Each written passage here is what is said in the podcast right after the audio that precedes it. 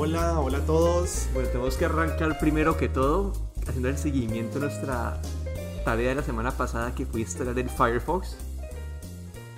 Eh, y me el Firefox, pero a ver, dame un, dame un poco de como, bueno, ¿qué, ¿qué, era lo del Firefox? Nosotros mencionamos el Firefox Quantum, que era un explorador nuevo, supuestamente con excelentes críticas, que era más rápido que Chrome, que era más bonito, que usaba mucho menos recursos. Bueno, entre esas, y bueno, el punto es que hicimos la tarea, Daniel se lo bajó y ¿qué pasó? Bueno, en cuanto a la parte de recursos, ni siquiera llegué a probar eso, porque el navegador no está optimizado para mostrar las páginas de hoy en día. Se trababa viendo YouTube, se trababa viendo Netflix, como que hacer, como navegar o hacer el scroll en la página era, tenía un, un cierto lag y eso hacía que la experiencia de usuario fuera muy mala.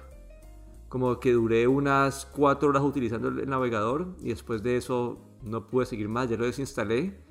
En cuanto a plugins y todo, tiene, pues, tiene la misma disponibilidad que lo que uno puede encontrar en Chrome por lo general. Eh, pero definitivamente yo creo que un Safari o, o el Chrome como que están lejos por encima en cuanto a experiencia de usuario. ¿Y pensás que eso puede mejorar en el futuro? O sea, con actualizaciones, porque es que las críticas todas eran buenísimas. Como que, bueno, después de que usaste el navegador, yo honestamente quedé súper como decepcionado. Dije, no, pues ya no me lo bajo yo para usarlo. Pero las críticas estaban hablando, pues, Sí, no, yo, yo, yo, había leído lo mismo, que las críticas estaban, pues, hablando muy bien. Especialmente que, Chrome, cuando recién salió al mercado, era el, navegador rápido, el navegador que, que no usa, utilizaba tantos recursos, pero hoy en día no es así. Pero Chrome y Safari, eh, como que al momento de, de jalar las páginas o cargar las páginas, lo hacen de una forma muy buena, en donde vos notas que pues nunca tenés un problema con eso. Y en Firefox las páginas que yo usualmente visito todas tenían como que algunas no se mostraban bien, algunas que, que quedaba el texto corrido. Y lo, más, lo que más me, me pegó fue la lentitud que generaba cuando estaba haciendo scroll de una página de esas que tiene como que muchos videos, un Netflix o un YouTube, que ahí no, la experiencia no fue buena. Entonces puede que... ¿Pensás que esto puede estar atado al, Mac, al sistema operativo eh, pues, de Apple? Eso puede que sea la versión de, de Mac que no sea tan buena. Tocaría, tocaría probar en Windows para ver si es la misma experiencia. Pero en cuanto yo corro pues Chrome en Mac, corro Safari en Mac y con los dos nunca he tenido este tipo de problemas. Y entonces, bueno, pensás porque mira, yo estaba leyendo comentarios de unas páginas en donde, por ejemplo, la página como PC Gamer ponía pues la crítica que era muy buena y uno ve en los comentarios y lee que, que absurdo, que por favor no digan que es bueno, que usa la GPU para, pues, para cargar la página, que es lento, que usa más RAM, o sea, puras críticas malas en los comentarios. ¿Pensás que eso es una, pues no sé, o sea, no es como por ponerme de conspiraciones aquí, pero pensás que es alguna táctica que ellos habrán utilizado eh, con publicidad pagada para pues, que la gente diga es muy bueno el navegador y ensáyenlo? La verdad no sé, como que Firefox en sí por ser una, una compañía non-profit no tiene este incentivo, como que es una compañía pues con código abierto, una compañía que, está, que es creada más o menos por los usuarios. Entonces yo no le vería este tipo de, pues, este tipo de, de mentalidad a la compañía. Yo creo que es más que lo instalaron algunas personas, los reviewers, los, la gente que hace las reseñas les fue muy bien con esto. Y no sé si fue al principio las páginas que ellos probaron, pero al menos en, el Mac, no puedo hablar del, del de un Windows, no fue así la experiencia. Pero, pero pues entonces queda cerrado el caso del Quantum. Entonces, siguiente. Siguiente, las recomendaciones de la semana. Esto es un podcast y Nunca hemos hablado de, de aplicaciones de podcast, de desarrollo de podcast en el podcast. Entonces me parece que al menos para este el siguiente episodio ayudemos a, a, pues, a la audiencia a entender cuáles son las mejores maneras de escuchar podcast como en un celular. Entonces, pues yo voy a dar el punto de vista desde un celular iPhone o un celular pues iOS y Juan Carlos en, la, en el próximo episodio va a dar nuestra, pues, nuestra reseña de las aplicaciones para Android. Ah, y las tuyas de iOS. ¿Tenés varias o tenés varias o me vas a decir como una específica que es la que más recomendás? Bueno, hay, hay varias, pero hay una específica que, que recomiendo con ojos cerrados. Ok, pero bueno, entonces contanos, contanos cuáles eran las, como tus, tus, las primeras, o cómo fue tu historia aquí, o sea, ¿qué hiciste vos para llegar a la, a la que más te gustó? Bueno, entonces arranquemos que es, eh, todos los celulares de Apple vienen con la aplicación de Apple Podcast, que es la aplica y como Apple es el como el tiene repertorio o el, el agrupador de links de podcast más grandes que hay en este momento, entonces es natural que esta aplicación sea pues un buen punto de partida.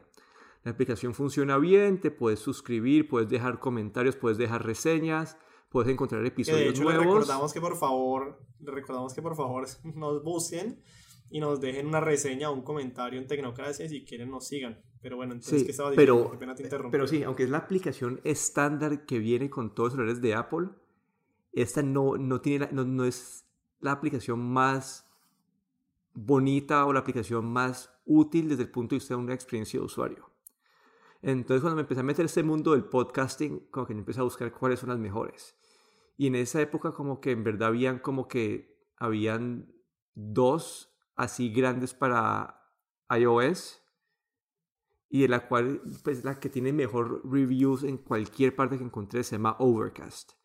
Overcast es hecha por un man que él, él también tiene un podcast y, y como que él trata de no quiere recoger datos de los usuarios, como que su filosofía es yo como que para los para gente que quiere propagandas No, que ser transparente, o sea, su filosofía es ser transparente lo más transparente posible. Sí, correcto. Como que él quiere ser transparente y él no quiere como que él podría compartir con toda las la gente de pu- publicidad, pues, de qué, qué, qué podcast escucha esta persona, cuánto- cuántos minutos escucha, eh, si escuché todo el episodio, pero él dice, no, yo, yo les voy a compartir lo básico. La persona escuchó o no escuchó el episodio y hasta ahí, y hasta ahí es la información que él comparte, es su filosofía y, él, y, la- y es parte de que él quiere que la plataforma de podcasting siempre sea abierta, que no se vuelva como que un...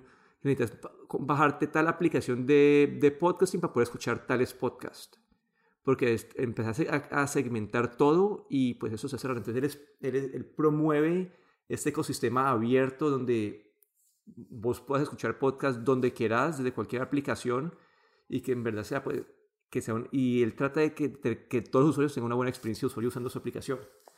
En esta aplicación vos- él mantiene pues así unas utilidades interesantes que es como que tiene el, el- la velocidad inteligente y básicamente acelera los podcasts para que vayan a una velocidad buena, digamos, si hay alguien que habla más lento, entonces lo acelera un poquito, si hay espacios en blanco o silencios en el, en el, en el, pues en el programa, entonces lo acelera, entonces es, es- es chévere, también puedes reorganizar el orden de los episodios, te puedes suscribir, puedes tener mucho control sobre lo, lo que escuchas y cómo lo escuchas.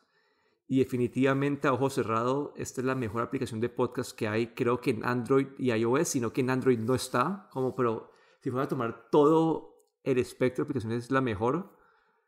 Ok, y es gratis. Es gra- y ese era el punto. eh, Y además de eso es gratis.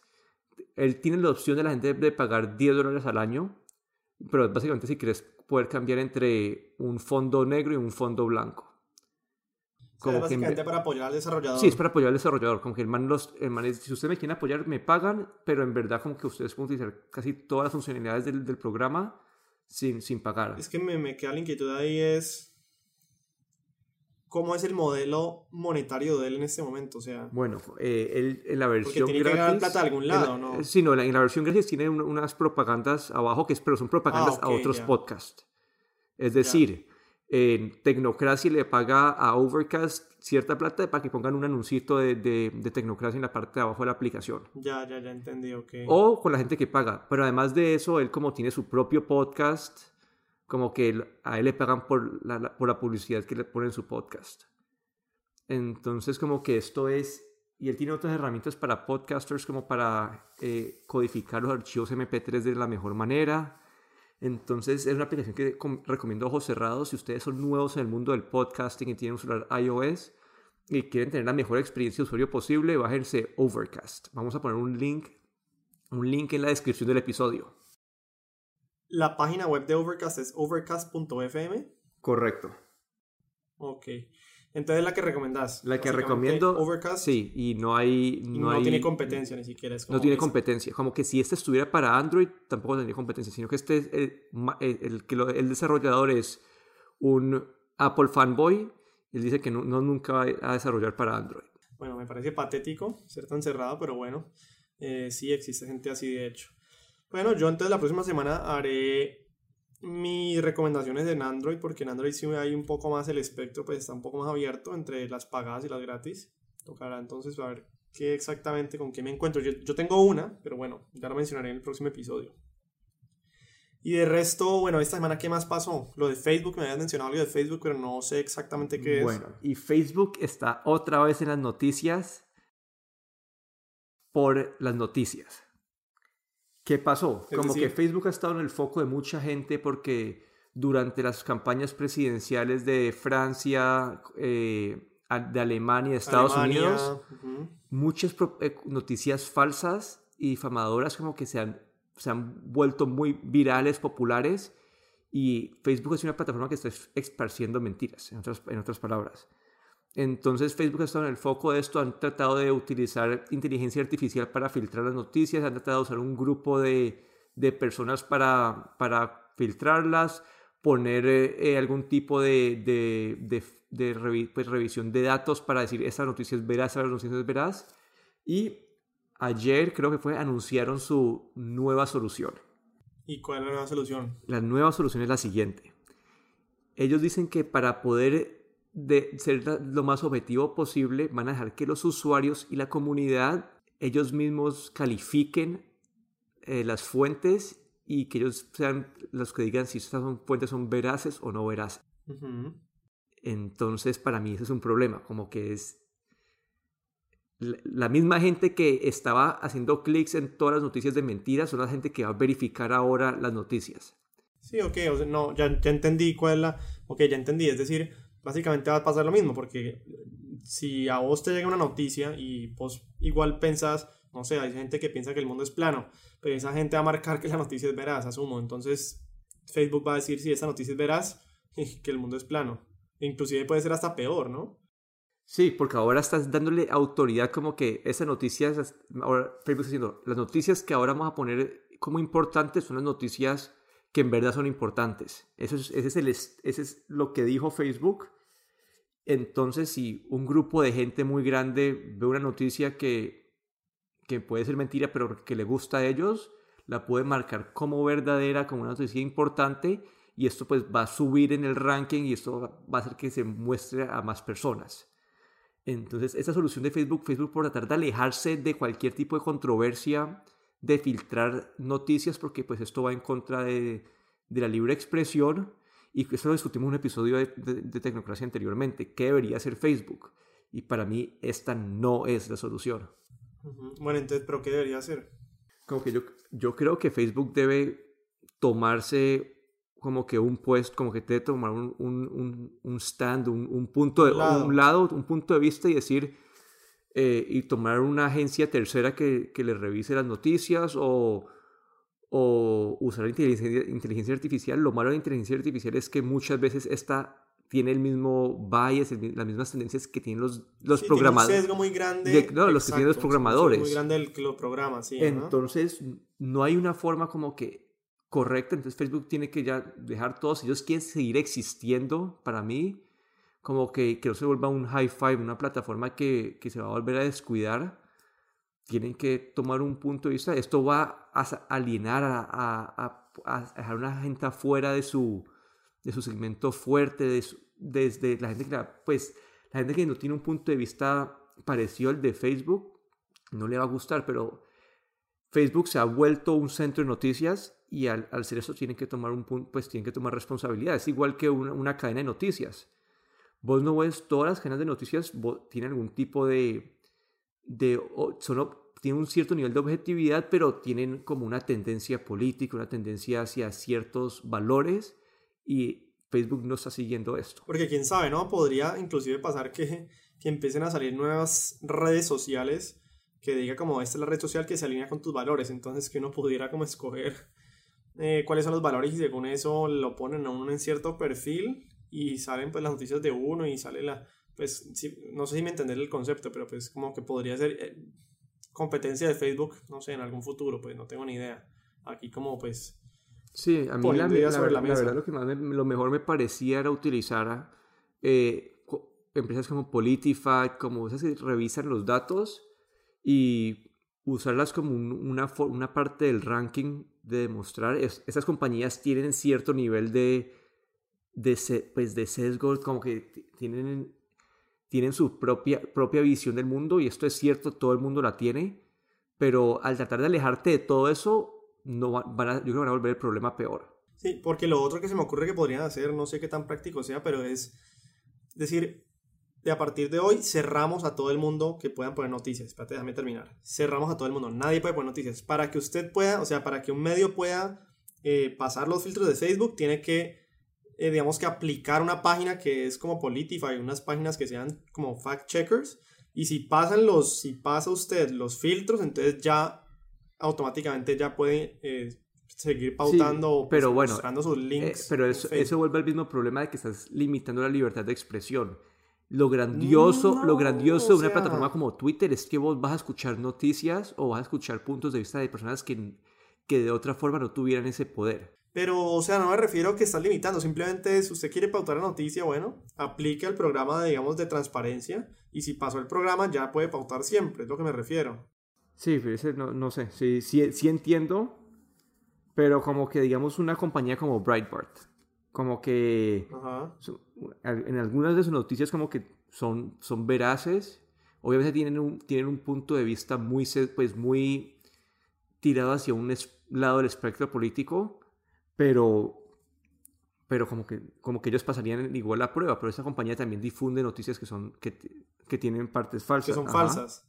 Pero no, entonces no la pasaría, porque si una de tus noticias o varias de tus noticias tienen esas, esas, fals, esas falsedades, no pasaría la prueba de transparencia, es lo que me refiero. Y entonces no podría, si vos pones un vínculo de Breitbart, te diría, qué pena, Facebook no permite ese tipo de noticias porque no pasó los filtros de X compañía. Si usted quiere pautar en Facebook, tiene, tiene que pasar los filtros de transparencia de X compañía. Es lo único que se me ocurre. Es como, sí, es, como básicamente limitar que las noticias que se compartan sean de, de, de fuentes como que, que tengan un tipo de, de veracidad o Sí, lo, lo, único que yo le veo es que pues, peligras con a esas personas para que la, que la, voz de un pequeño se escuche.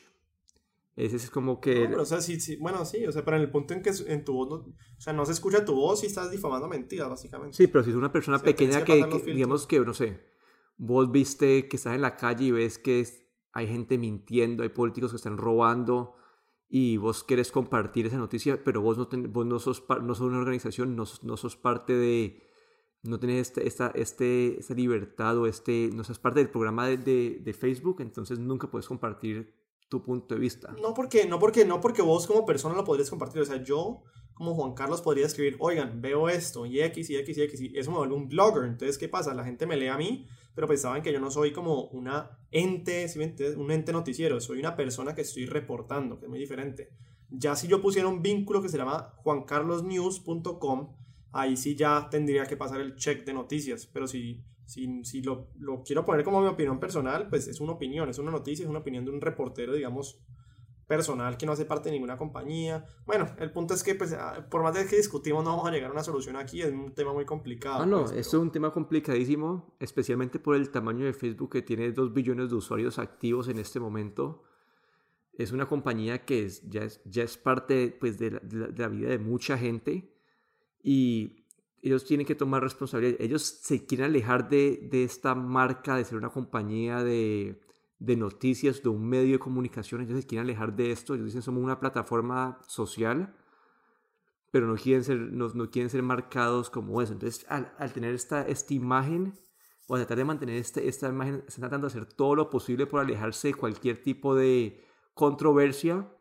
Y al hacer eso están creo que volviendo las cosas peor, es un problema grande. Vamos a ver qué termina pasando en el futuro, pero esto es algo importante, algo que te toca tener cuidado. Y yo creo que, pues yo creía que al final lo que debe hacer eh, Facebook es tomar un, un, un, como que un punto, eh, tomar un punto de vista que puede que, pues, que sea sesgado, que puede que sea que esté hacia un lado del espectro, pero tiene que tomar su punto de vista, que respete sus valores y a partir de ahí seguir adelante. Y van a perder usuarios probablemente, pero me parece que es la forma más correcta de, de seguir. Ok.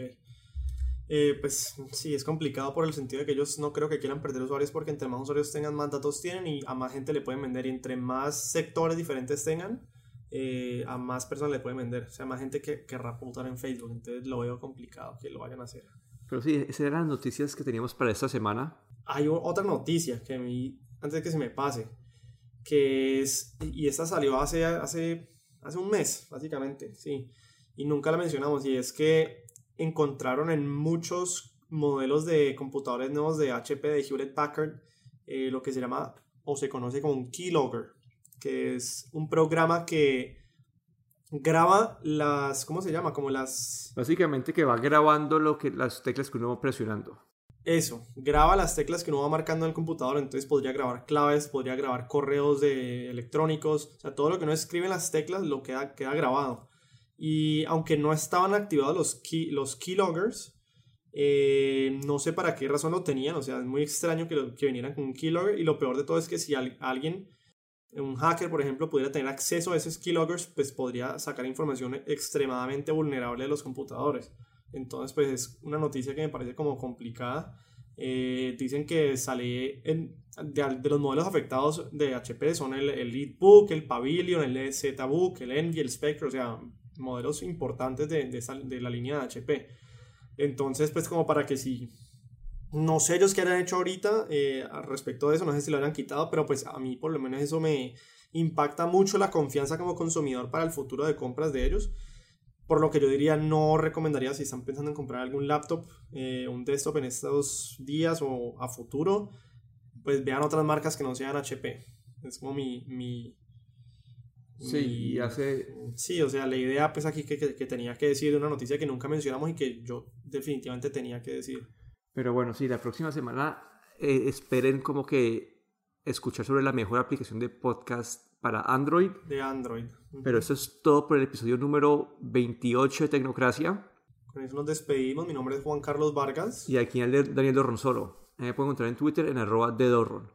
No se olviden, eh, si, tienen, si utilizan la aplicación de Apple Podcast o tienen un celular de Apple, un iPhone, vayan a la aplicación de Apple Podcast, buscan Tecnocracia y se suscriben y nos dejan 5 estrellas. O también se pueden bajar la aplicación de Overcast y se pueden suscribir por ahí. Muchas gracias a todos.